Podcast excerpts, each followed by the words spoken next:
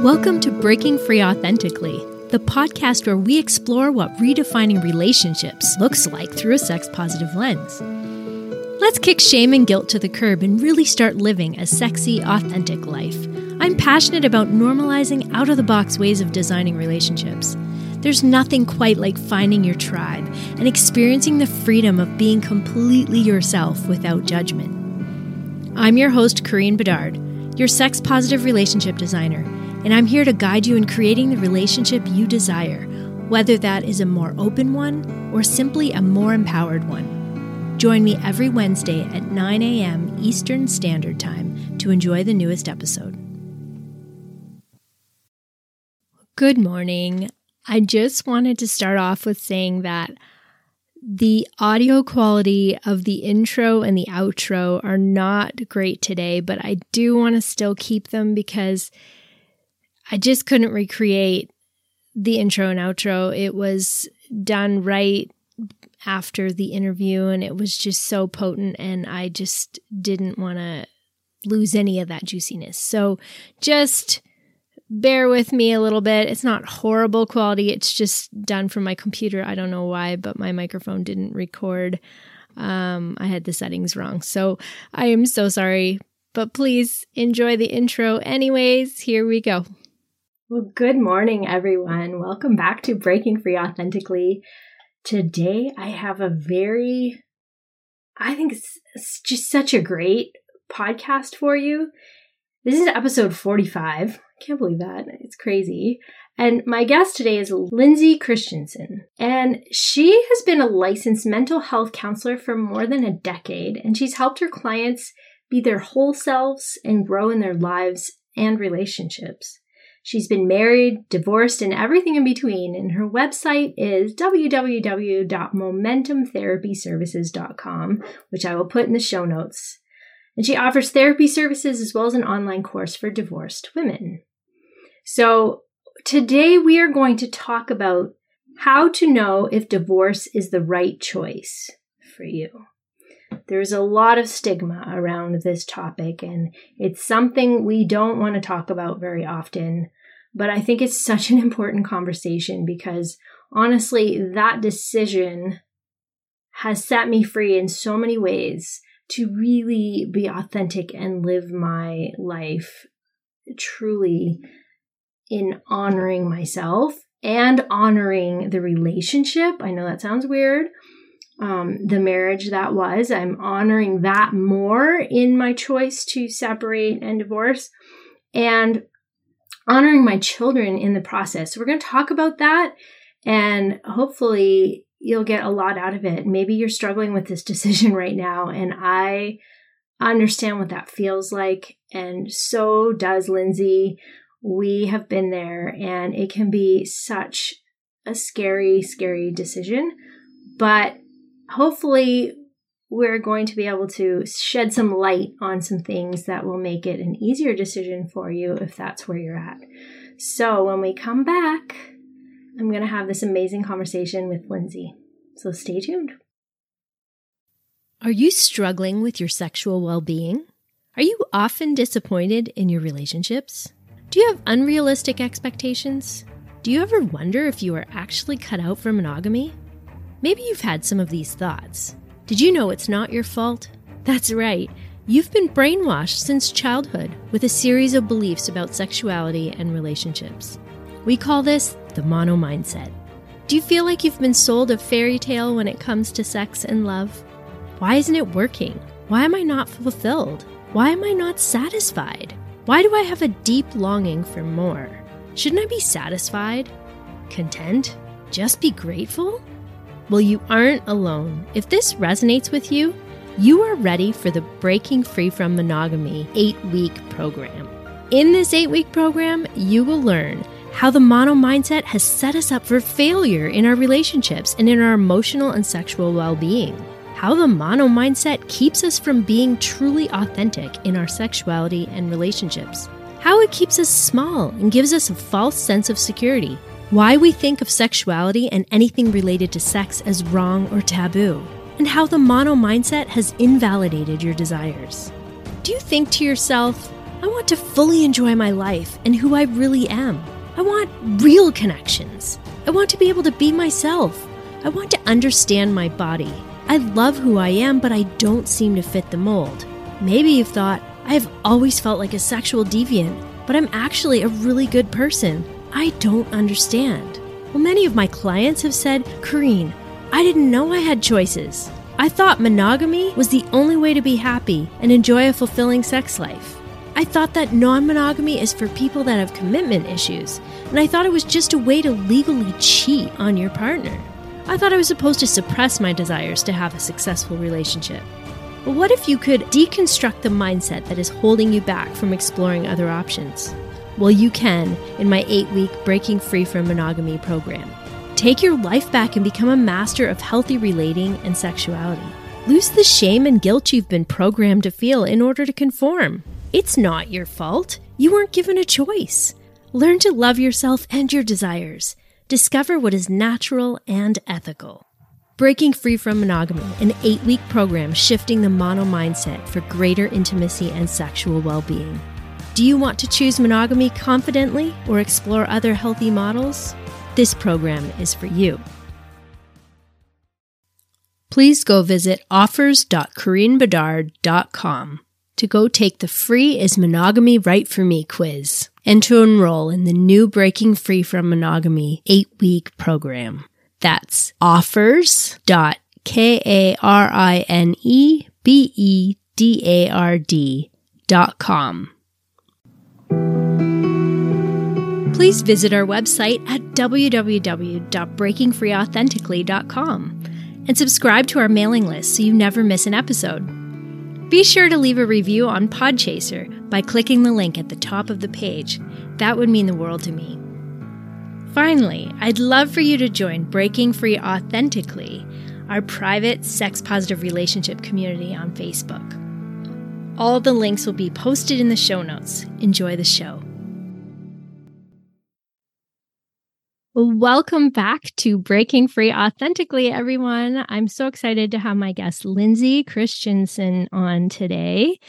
She is a therapist and she deals with uh, couples and individuals, but we're going to be talking about the D word today. we're going to be talking about divorce, um, which is not a popular topic, but I think that authenticity plays a really big role in divorce. And I don't think we talk about it enough. So let's have a talk about it. So, Lindsay, thank you so much for being here.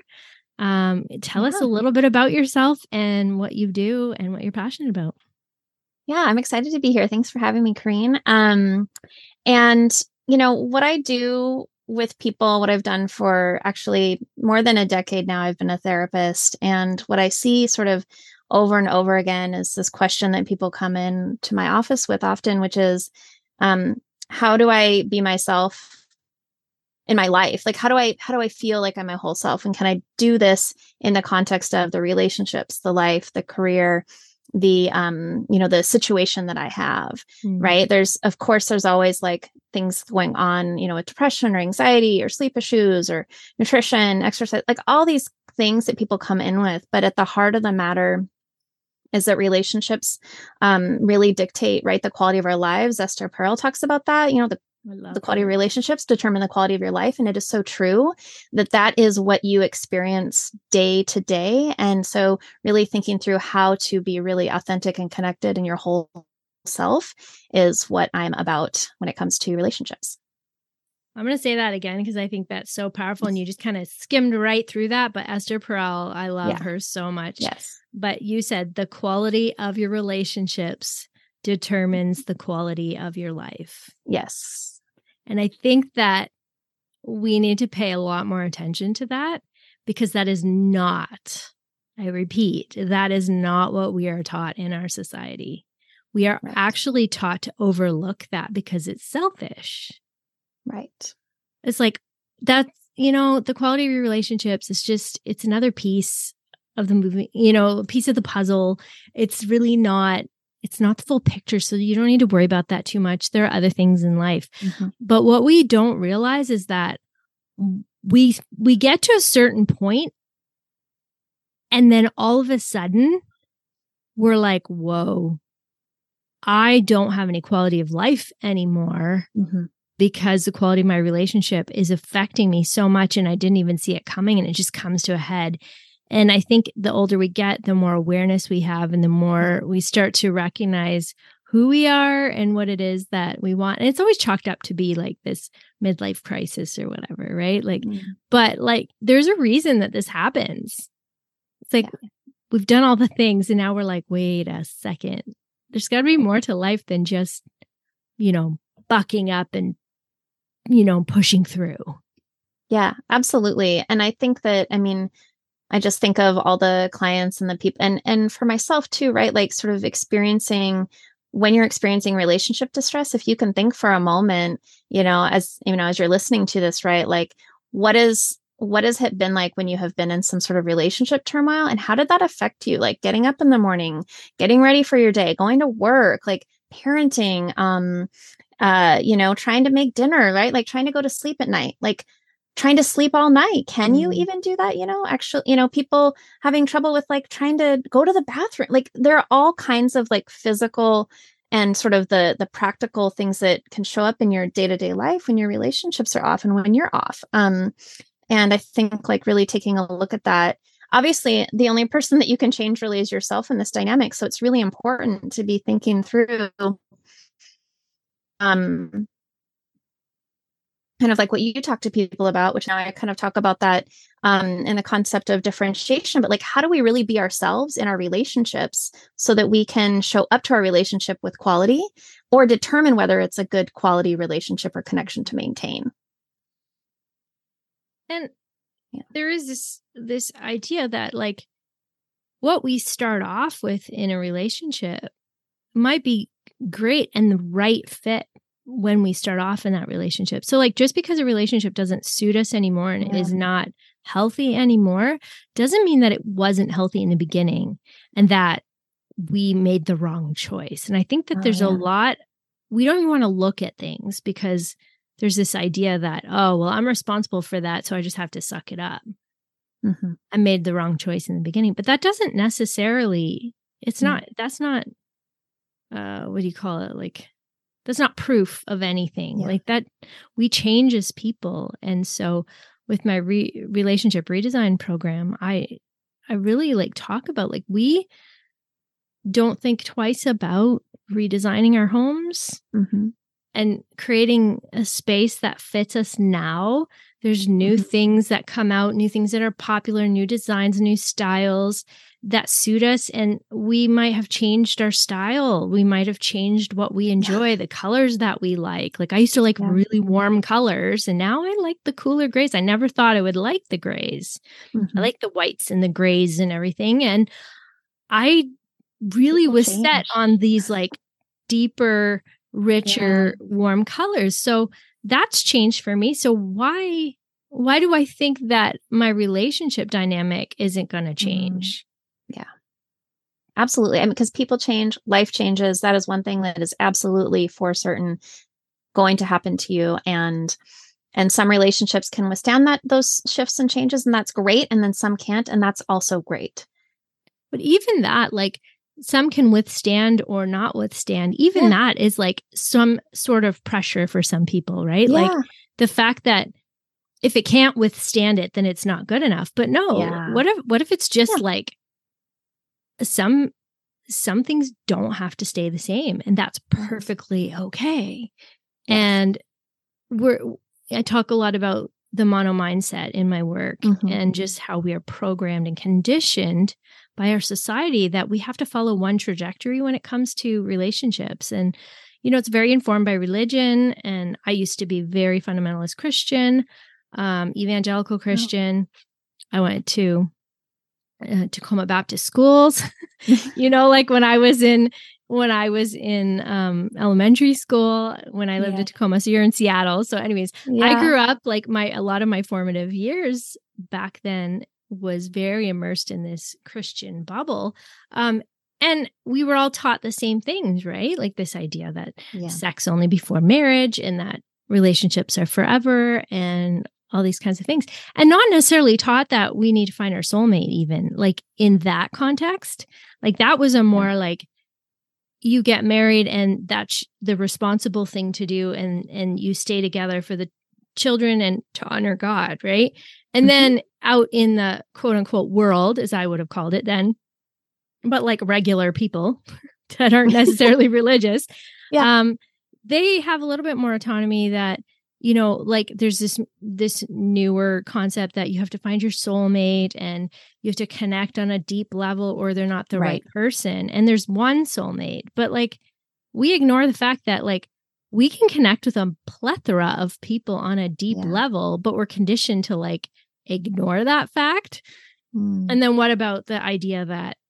we have more than one child mm-hmm. and we connect with them in all different ways um and there's no there's no like limits to how we love and the the fact that we love the children in different ways or whatever so right. we just are are programmed with this idea that marriage is the goal and it has to be forever or it's a failure so let's yeah. address this whole failure idea because you said earlier when we were yeah. talking that you are divorced I am. I am going through a divorce. I've been separated th- excuse me, three years. Mm-hmm. And um, I'm finally about to move on to the next stage where I'm not in the same house with him and I really get to be my own person in a different way on a new level, right? Mm-hmm. So um, let's talk about this idea of failure. And mm-hmm. first of all, why it's seen as failure, perhaps. And then maybe yeah, why it's not failure. yeah, I think that's a big, I mean, that's a big thing that that a lot of people I talk to, right, have to confront or are confronting, you know, as we're working together, right? Is this idea that the that relationship success is based on the length of the relationship, mm-hmm. by the way. Mm-hmm. Um, so I think there's like some intricacies there and as far as how do we define what relationship success means, which is, you know, the opposite of failure. And so it's like duration of time or that it just didn't end, right? Like it only ended maybe if somebody died. I mean, like, or whatever. And so um, but I think that that probably just comes from, you know, a lot of uh, historical, right, like religious sort of mm-hmm. infusion of the religious idea of marriage and all of that. I don't know. I'm not a historian. I think I think history is fantastic and amazing, but I think that there's just a lot of cultural and, and societal factors that that are at play there. Um, and then, but yeah, but so like when people start to question, like or start to shift to a different way of thinking like if i'm not thinking about this in terms of um, uh, failure, right? How mm. am I going to view this? So that really does ask of people to start thinking about themselves in different ways, right? Like if I'm not going to define relationship success or failure based on just simply staying married or staying partnered um, with this one person, then how will I define success mm-hmm. for myself? And how will I define um, any of the you know positive qualities for myself like how do i look at relationships and really it, it asks of people to i think really start to think about things in a different way yeah if they want to feel differently yeah and it opens up the ability to look at other parts of the relationship as mm-hmm. successful mm-hmm. or not successful and i think like right. when you base it only on length of time or together you're not thinking about your body how you feel around that person mm-hmm. your mental health how your children are what mm-hmm. what they're being exposed to like if you're arguing a lot like we're like oh no stay together for the children but like what if yeah. you're creating trauma for them on a regular basis by mm-hmm. creating insecurity of them never knowing if there's going to be a fight or not like i remember growing up with that mm-hmm. and feeling like i needed to be the mediator always so i had to grow up and we talk about parentification for the most part i was very well taken care of but because my parents could not figure out how to communicate and not fight together without exploding at each other, I felt like in order to avoid that kind of energy, I needed to sit there and be a mediator between them and try to explain what was going on for each of them, which in a sense has prepared me to be to do the work that I do now because I'm so mm-hmm. able to see both sides very quickly and I understand the dynamics that happen in a relationship a lot and also what I absolutely did not want. Right. right. I was yeah. really, I was that like I'm gonna have the opposite kind of relationship. I'm gonna prove and there, here's where my downfall is I'm going to prove that I can make a relationship last and be happy in it. Mm-hmm. Well, then that's the goal. And then Right. I am willing to sacrifice and compromise anything and everything that I would desire because that doesn't push the goal forward. So if I'm not like fighting and standing up for myself, I'm I am avoiding the fight and I am avoiding the the huge conflict that my children would feel, Right. but the conflict stays inside of me. Yeah. And it turns to resentment and it turns to frustration because I don't feel seen and I don't feel Mhm. understood. And that's okay for so long until it's not. Right. And then if you're again, if you're judging it only by length of time, then you're not looking at that. It's like you're you're in it's invisible. You're blind to that. But now we take that off the table as the rubric for success. And now we can take an take a look. So what are some of the things that you ask your clients to really think about? Okay. I- I love that you asked this because this is one of my favorite things to talk about with people and to talk about with myself. I do a lot of self-reflection and thinking, and this is my thing, is um the I know I mentioned kind of earlier this concept of differentiation, but really what that means is in an oversimplified way is the ability to be really connected to, ha- to have integration or connection to both your thoughts and your feelings and to be able to Mm. make decisions based on values and not just the impulse or the feeling being driven by that in the moment, right? Really connecting to a higher level of um, awareness and insight into oneself. So it really like it it's like you get really connected to and get really aware of who you are on a really like core level and what is important to you as a person and then you use that lens to look at to hold it up and say how does this fit in about who I am. But so often when I work with people, they're so um, emotionally merged or fused, right, with their with their spouse um, when they're trying to discern about a divorce, you know, or that whether this relationship will continue to work or not. That that there is very little differentiation, right, and a lot of fusion, and so it's really hard for people to try to understand and listen to and cultivate that voice inside and the connection to their own personal values. It has been a we for so long, they haven't considered what is I. Mm. Yeah. No, that's so good. And I remember I've said this before in different podcasts, but like Mhm. That unity candle um ritual at a wedding, Oh, yeah. I mhm. remember being so offended or not offended, but I was in I was so troubled when a, a Christian friend of mine wanted to keep her wanted to light the unity candle but keep the individual candles still lit. And I was Mm. like, what are you doing? No, you have to give up who you are and be meshed, right? Like Yes. you've got to be one. And Mm. that is how you're going to survive. Mhm. And Mhm. now I think back and I thought she had it right. Like when you lose who you are, you lose Right. perspective. And so we talk a lot in my work with about attachments and Mhm. enmeshment.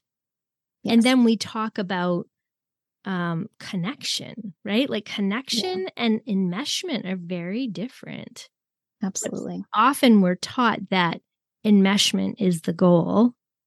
And, you know, happy wife, happy life. That's an, a perfect example of enmeshment, right? Like Mhm. what you are so afraid to have your own joys and your own decisions and your own Mhm. things because your wife's going to be upset that you give up who you are. And then vice versa. If you're the weaker one, I Mhm. was the one that felt like I was giving up my desires and my needs for the comfort and happiness of my spouse because they liked more of like a rigid schedule or more you know less spontaneity and so that would rock their world and then they weren't as happy mm-hmm. and not as enjoyable and so that affected my world and so then i would just be like okay that's not important. I'm just going to let that be. They're not being mean to me.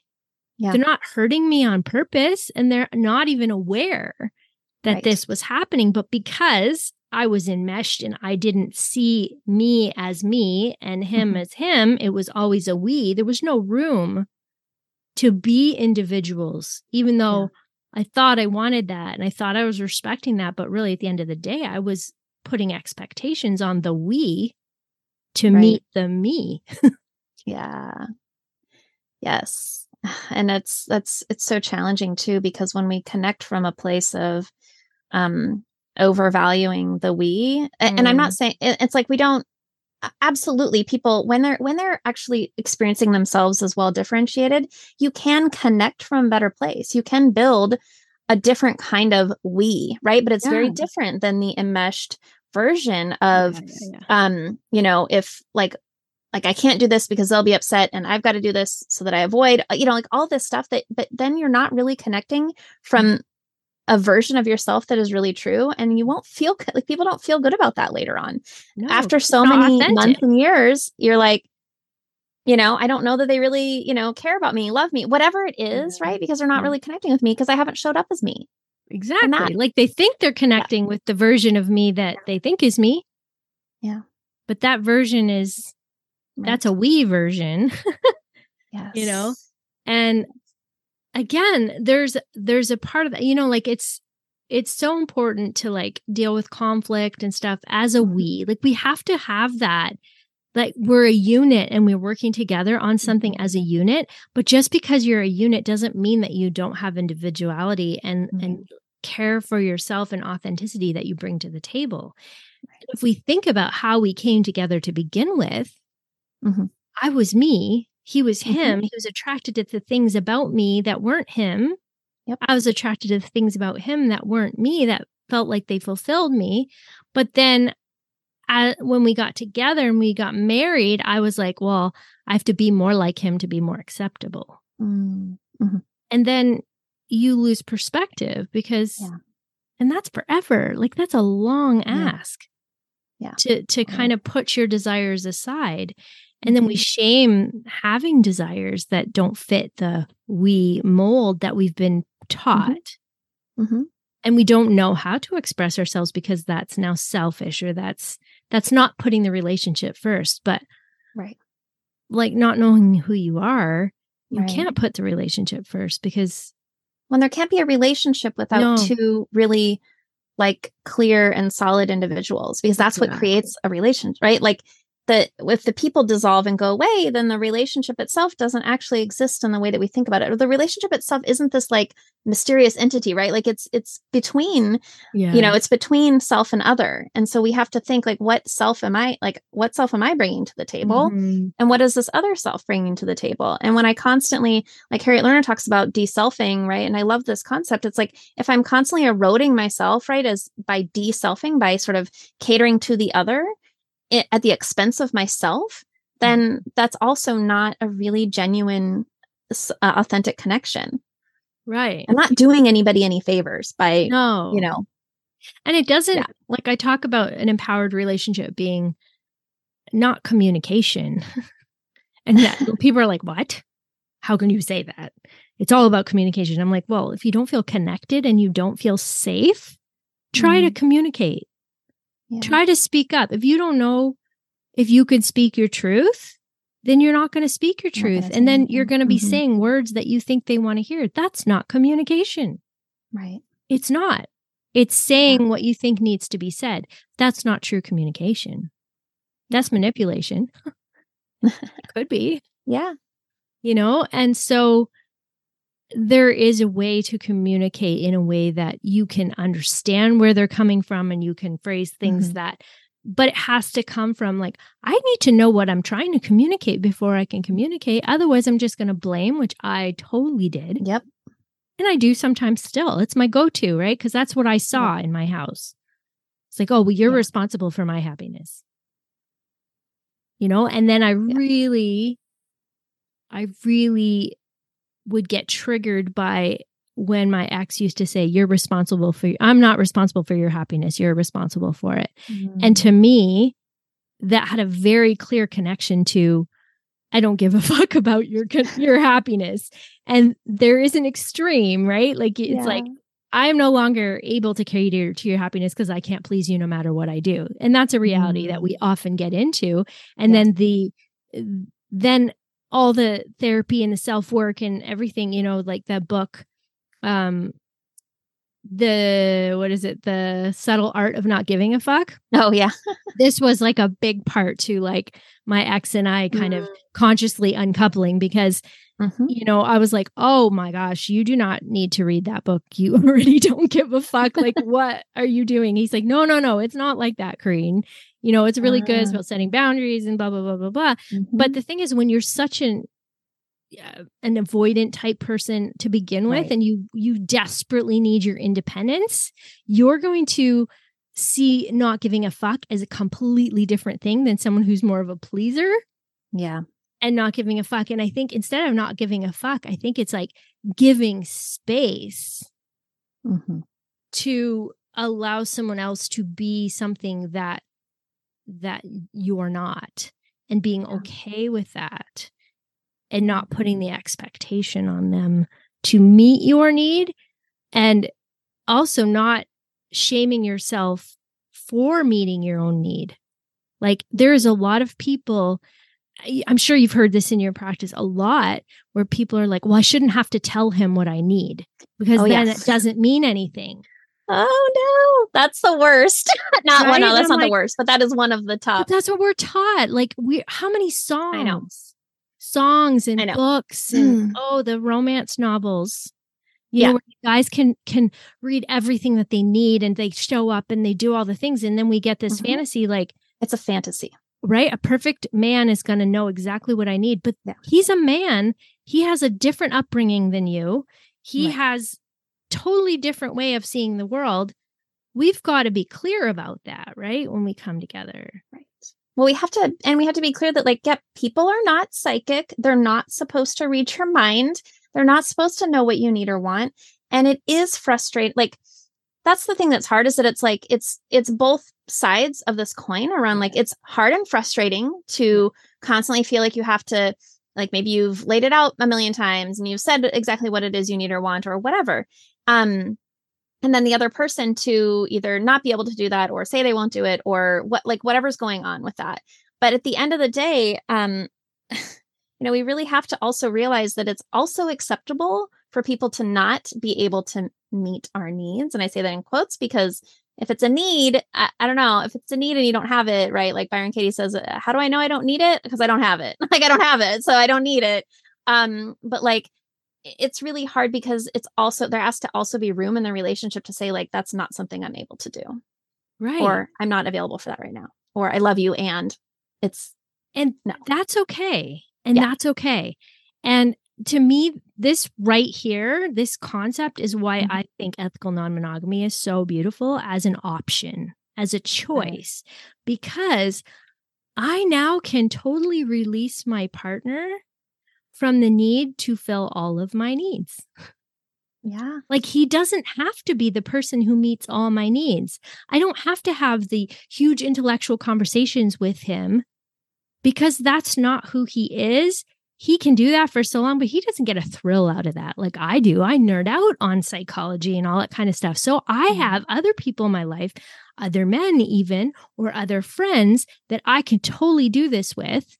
And I can have these conversations feel completely fulfilled and then give him the like, you know, Coles Notes version if he if he has the energy for it but you know mm-hmm. what i get the forehead kisses i get the loving texts i get the mm-hmm. hugs i get the I am seen on a regular basis. I can be myself. I can rest right. and relax and be calm in my body around him.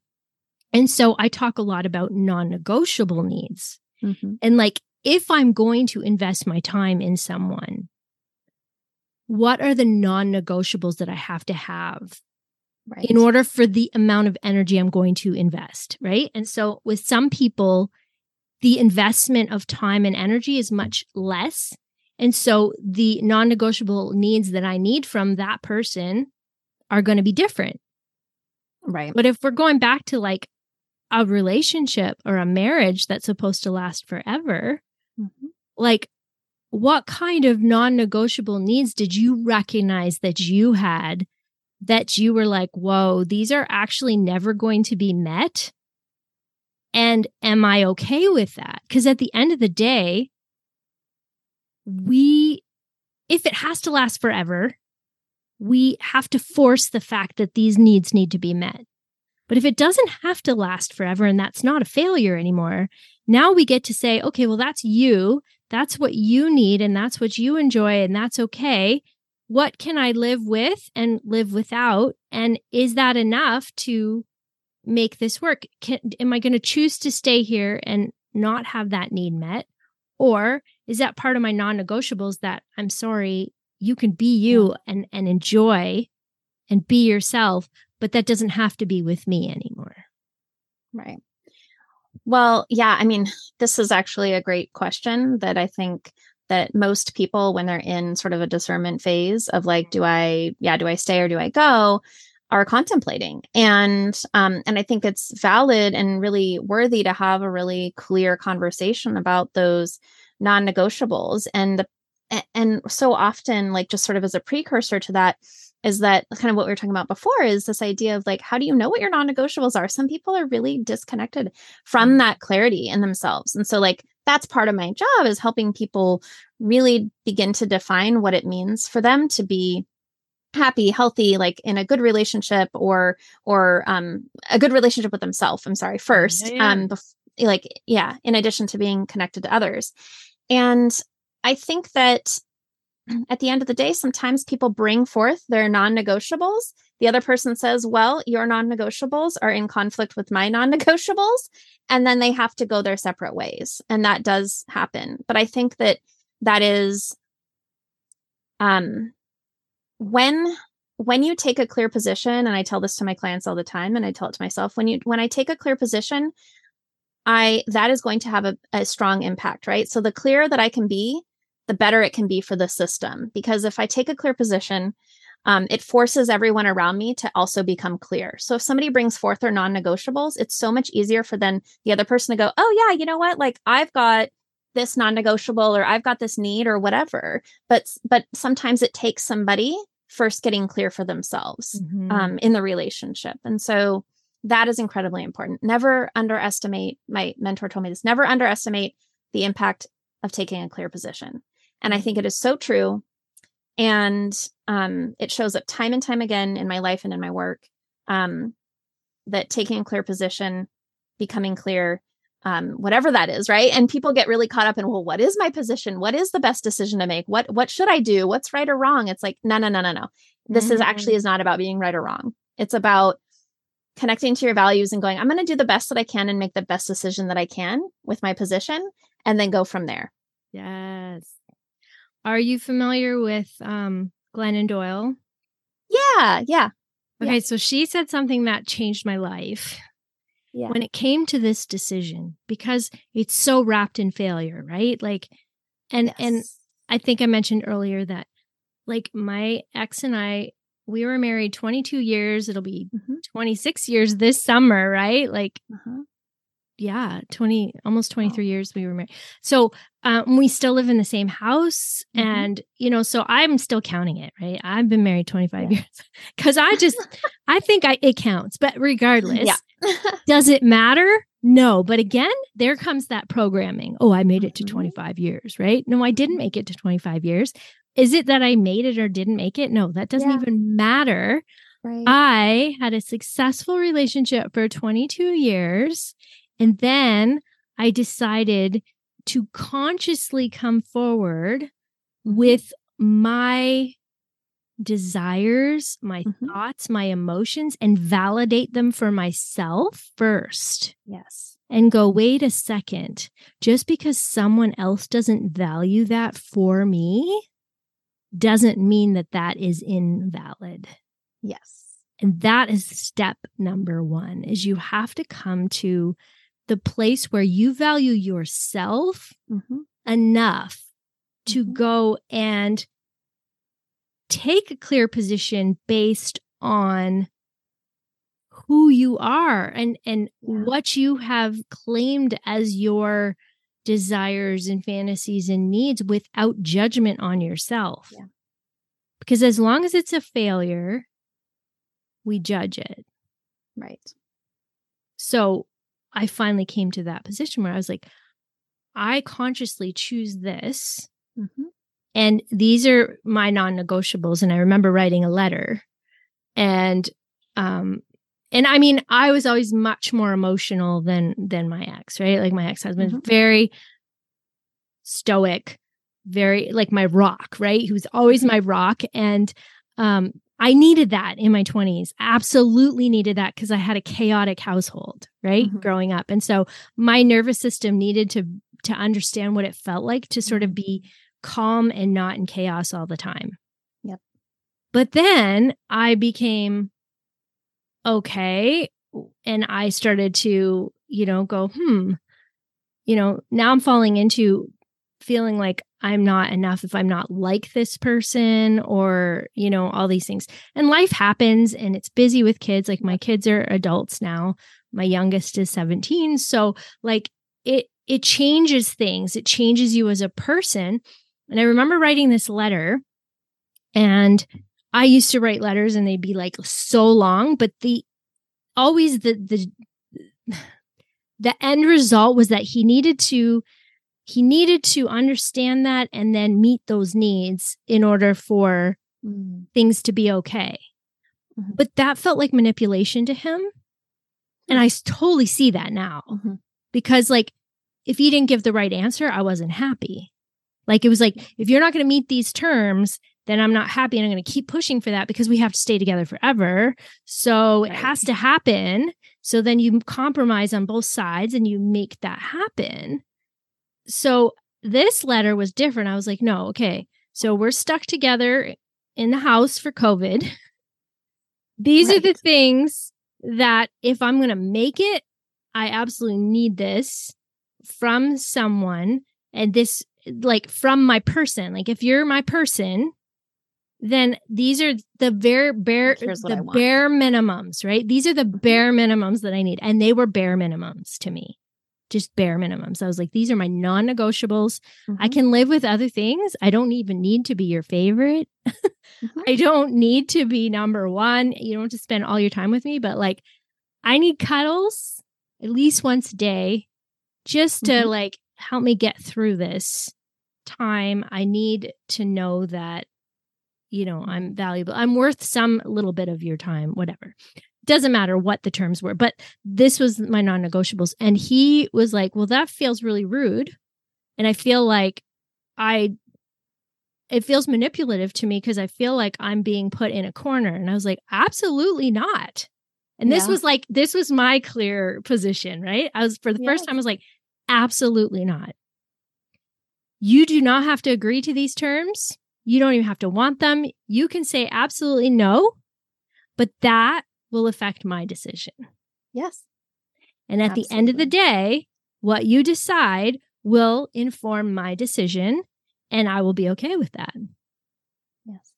And so then we had this conversation. It's like, well, you know, it's always been hard. And, you know, um, even if I gave it 100%, it's always going to be difficult. We've always had to work so hard. I was like, yes, we have.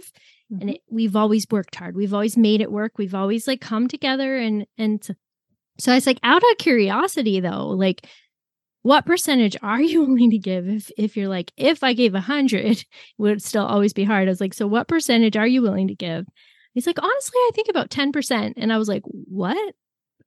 And everything made sense to me. And I was like, oh my gosh, I've been like banging my head yeah. against the wall, feeling like I'm nothing for so long when this person is only giving 10% of their energy to me. No wonder I feel that way. Mm-hmm. But that's their choice. And now I know. Mm-hmm. And I don't have to, I don't have to stand for that. And that's okay. I can let that go and I can honor myself. And so that's why I was like, okay, mm-hmm. then let's separate and you know and and okay. that's that's how the conversation went and we both agreed to that we both agreed that was the best decision and there was no like wailing and gnashing of teeth and all these things right mm-hmm. because mm-hmm. we were both at a place where we knew kind of what our clear positions were yeah we knew that neither of us wanted what the other person wanted at this point in our lives anymore and we were just beating our heads against the wall trying to make those two visions fit.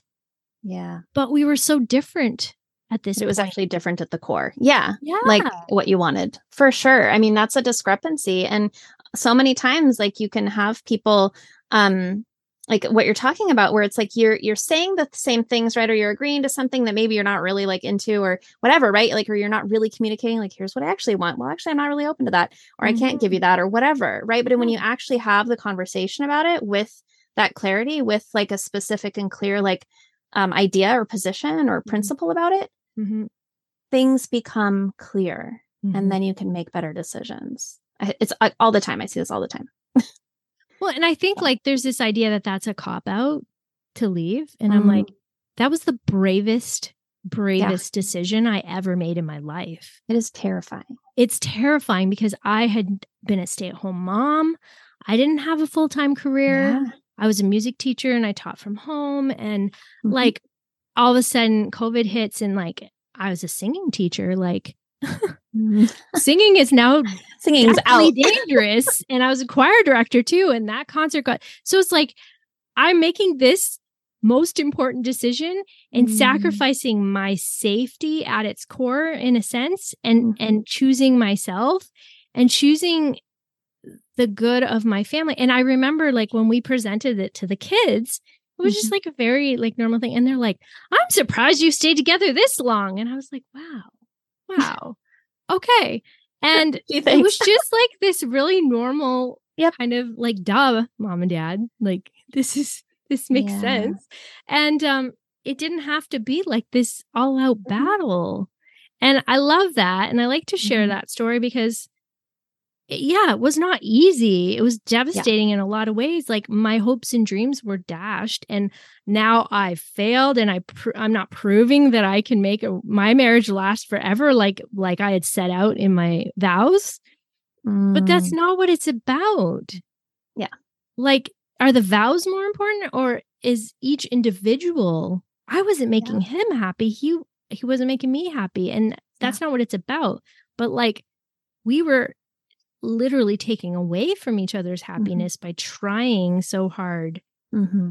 to fit yeah well and sometimes the most loving thing that we can do for the other person and ourselves is to call a spade a spade you know so to, to have that honest conversation you know and to be really real about it like this ain't working you know or like this yeah. is not it and, and, it's not because it's not for mm-hmm. lack of trying. Oh yeah, uh, people have tried giving up. No, that's yeah. Like the people I see, and most people have tried and tried and tried, and they've tried every which way from Sunday, all sorts of different things, and they usually want to just try one last thing, one more thing. Can I just go one more? Like it's sort of like you know, you at a certain point you have to ask yourself, how much information do I need to make a decision? You know, like. Yeah what do I really need here in order to make a quality decision for myself? Because there is a, uh, always the gap between like what you know and what you don't know and making the, the right decision. So you have to go, well, if I have enough, I have 80% or whatever, and then I can leap with the rest of the 20%. Right. Because that's what it is. Do you, I found this too, like, um, I was more, when I was really real with myself, I was more committed to the hope of what could be Oh, yes. Than the actual situation. And when I actually took a look, I was like, yeah. it doesn't matter if I see all the potential in this person. If that's not who they want to be, mm. then that's my version of their potential. And now I'm saying they're not enough mm-hmm. if they don't meet this potential. So, like, they feel that energy, they feel right. like they're not enough. Yeah. Right. So I'm putting pressure on them to be something that they don't want to be in order for me to go, oh, we're living out the hopeful situation of what I envisioned. Right. Yeah. I was married to the hope. mm-hmm. Well, and it's so funny when you said that, like the hopeful version. I was also thinking of the other thing, which is like once, you know, once um a person decides, right? Like, you know, for me, deciding to say, well, actually, I think I'm going to do something else now. And I, you know, I'm not going to continue this marriage. It's like I was really connected to the hope of what could be there, right? Like, instead of the fears of all the other crap that, mm. you know, mm. could exist and did exist afterwards. That's like, that's just whatever. But like, there has to be like an anchor point to some sort of hope or trust in the future process right and and and trust that you know you'll make the best decision that you can every day one step at a time it's not one decision it's not cool i'll get this divorce and everything will be fine no. it's like process. It's right. Like, no, like every day I'm going to be making choices about mm-hmm. my well being or my kids or whatever. So, yeah. Yeah. Well, is there anything that you wanted to share about your experience of making that decision that you think would be helpful? Because I've shared a lot of my experiences. Yeah. Yeah. I think that I share, it's like I like to share my part of the experience kind of in a way that might be helpful for somebody, mm-hmm. you know?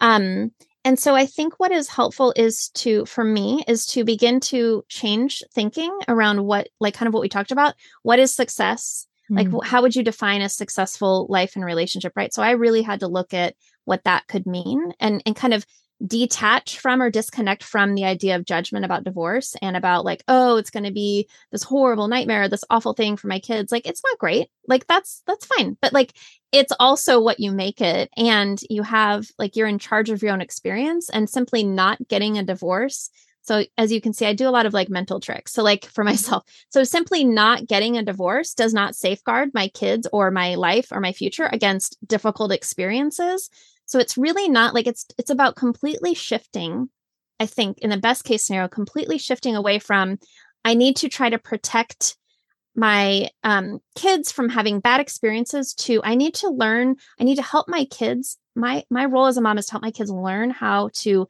handle difficult experiences and like get through their life right and i need to do that for myself as well mm-hmm. um and and also really disconnecting from yeah like a right or a wrong decision um, because it's not really, again, like I said, it's not so much about whether the divorce itself will be right. People hem and haw, people can hem and haw over this for a long time, and obviously for a good reason. It's a big decision. I know that for me, it took me um probably like a year or more of like more of the hemming and hawing stage.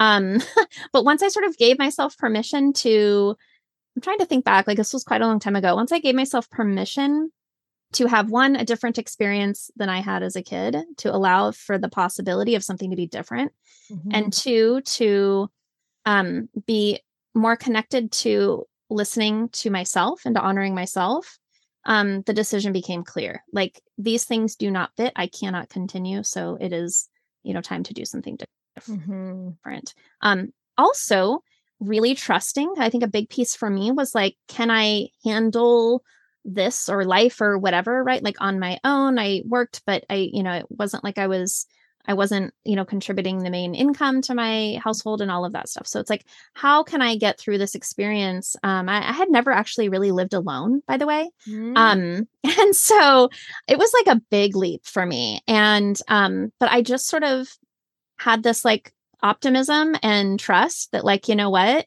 If I really trust, if I trust myself then what decision will I make? Right. If I can know that everything is going to be okay no matter what, what decision will I make? And that change that one question actually changed everything for me.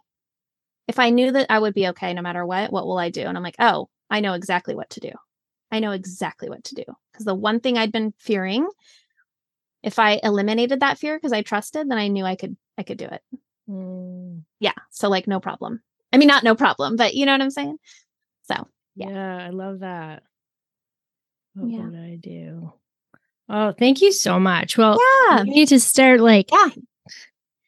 closing this conversation down, which is sad because this has been so much fun. Um, but I just think it's such an important conversation, and I really yeah. appreciate you engaging in this topic with me and just having the chance to talk with you about it because it's yeah it's a scary scary decision and we are always going to be met in our society with judgment about it, especially from parents and family. Oh, the kid, mm-hmm. have you thought about the kids and stuff? It's like, yeah, actually, yeah. I really did think about the kids. And that's why in the end I chose this because I am no good to my kids mm-hmm. if I'm no good for mm-hmm. myself. And right. so if I'm constantly in a mental health crisis, and how am I there for the kids?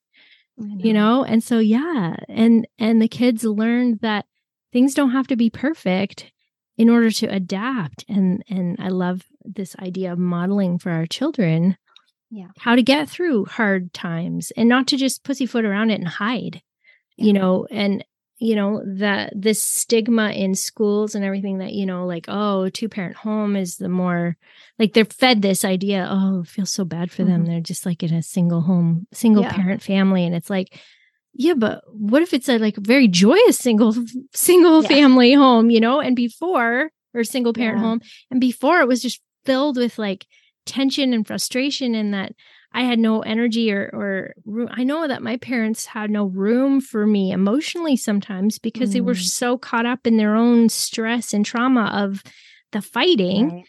And so I ended up learning to just do things on my own and be there for myself and all that, which is not a bad thing, but mm-hmm. you know, I wish they would have been honest with themselves at some point too, you know, right. that that's that wasn't necessarily the best for them. So right. I don't know. There's there's no right way. You have to you have to honor yourself and that's that takes trusting yourself and loving yourself and having confidence in yourself.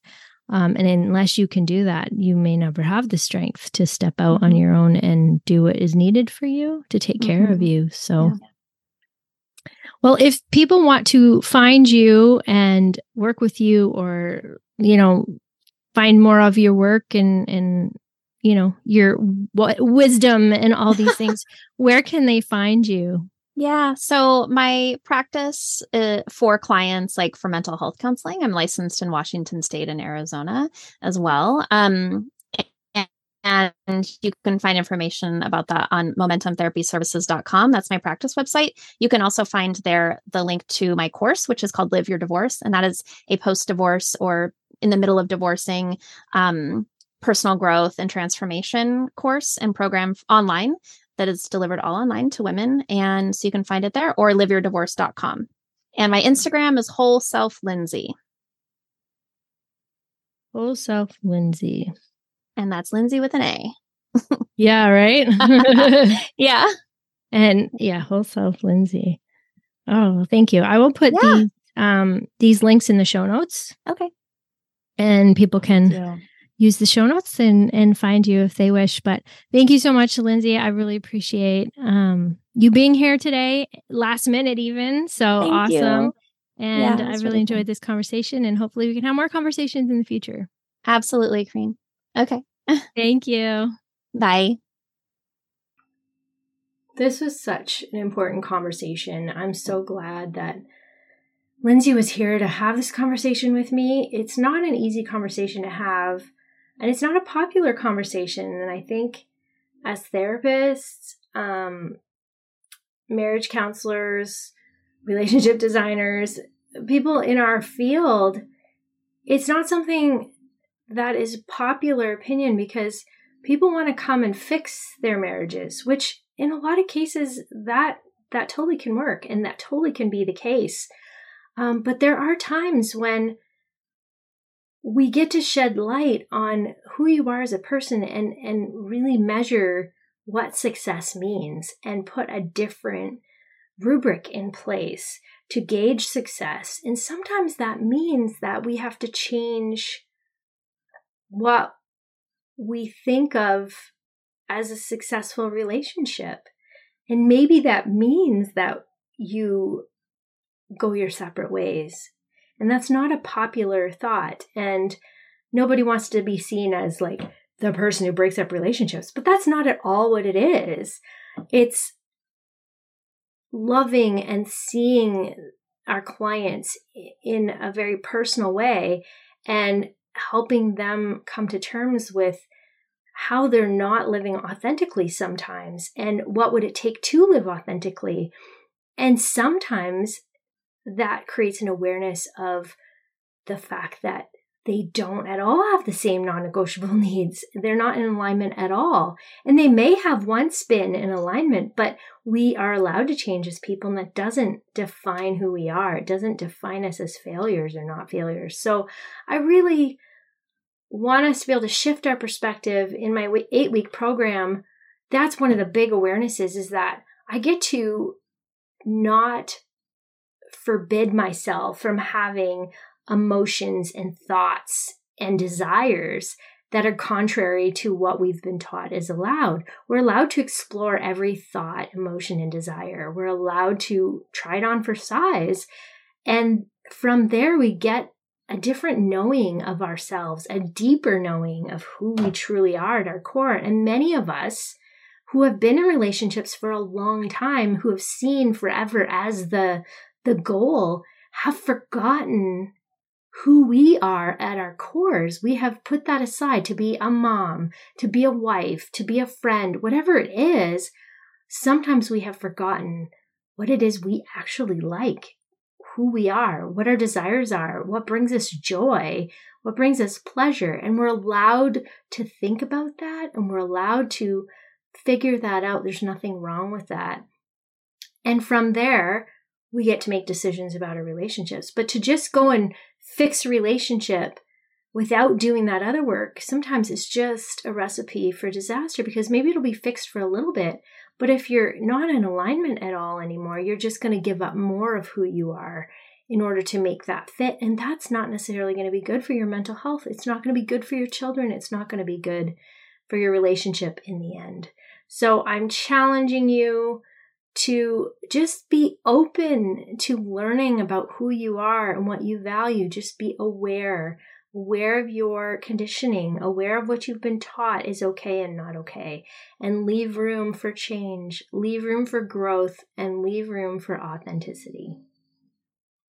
So, as I always say, when it comes to sex positivity, authenticity is the key. Have an amazing day. And if you need to talk, reach out to me or reach out to Lindsay. I love you all. Thanks for being here. See you next week.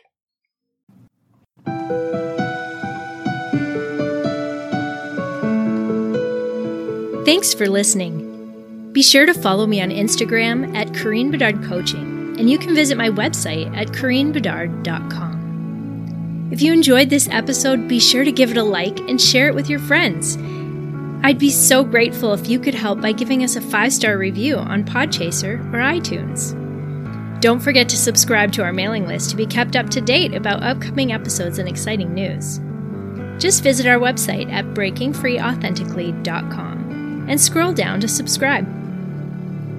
You can also email me anytime. I'd love to hear from you. Send your messages and questions to Karine at KarineBedard.com. Are you a part of my Facebook community yet? Join us in Breaking Free Authentically. It's where you will find this sex positive relationship community. I'd be thrilled to have you be a part of this community with me. All the links will be in the show notes, so don't forget to check it out. Remember, when it comes to sex positivity, authenticity is the key. Have a great week.